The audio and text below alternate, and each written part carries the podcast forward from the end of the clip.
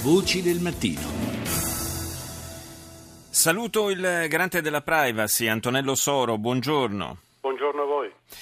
Eh, parliamo di terrorismo e privacy, un uh, rapporto evidentemente molto difficile e delicato tra queste due cose perché le norme antiterrorismo spesso vanno a incidere pesantemente sulla privacy dei cittadini. Lei nei giorni scorsi ha espresso qualche eh, preoccupazione e qualche perplessità in proposito.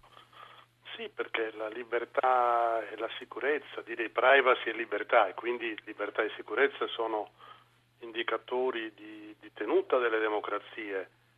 Eh, se la richiesta di maggiore sicurezza, come è naturale in una fase in cui il terrorismo ha riproposto una minaccia particolarmente eh, spettacolare con vicende come quelle con le quali abbiamo assistito recentemente, cresce la domanda di sicurezza e i governi hanno spesso la tentazione di una risposta eh, che abbia cap- l'intento di rassicurare, ma forse anche di essere dettata da, da una ragione tattica, diciamo, al di fuori di un bilanciamento che invece è necessario in queste fasi.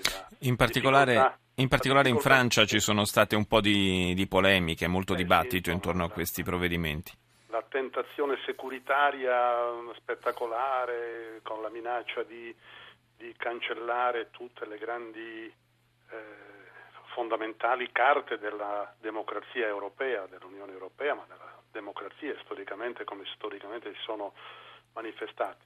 Vede, la difficoltà maggiore, lo sostengono gli esperti di sicurezza prima ancora di quello che possiamo dire noi, sta nel coniugare l'efficacia della difesa e il rispetto dei diritti fondamentali. Sì e la difesa della democrazia non può tradursi in un tradimento della sua stessa idea, di quei principi che la differenziano dai suoi nemici.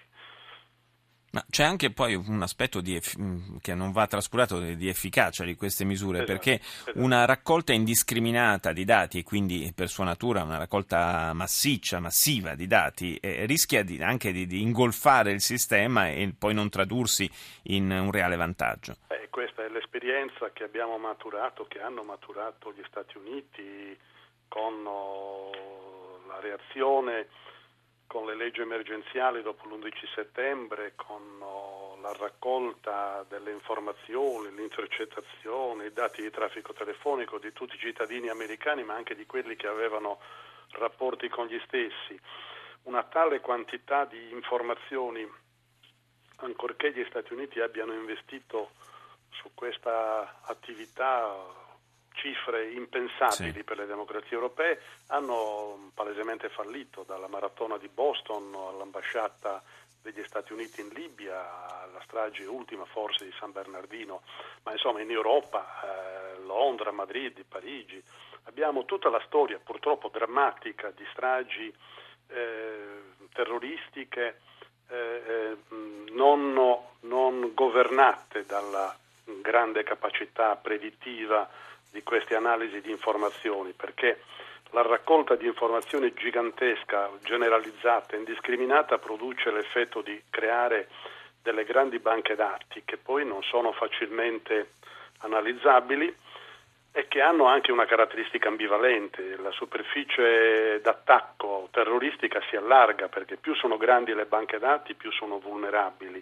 Certo. Da questo punto di vista l'esperienza italiana tragicamente maturata negli anni eh, del terrorismo interno, ha prodotto un sistema di intelligence che punta molto sulla selettività delle analisi e sulla capacità di coniugare il fattore umano con le tecnologie. Da questo punto di vista mi sentirei di dire che l'esperienza italiana ha dato, ha dato e sta dando dei risultati eh, migliori. Quindi il problema è non tradire le ragioni della democrazia e i suoi principi fondativi e dall'altra eh, investire in un'intelligence intelligente, capace di selezionare gli obiettivi, di avere relazioni internazionali, di cooperazione con gli Stati europei e con gli altri paesi del Mediterraneo, cosa che è in corso e sulla quale si fonda, credo, la, l'efficacia dell'intelligenza italiana.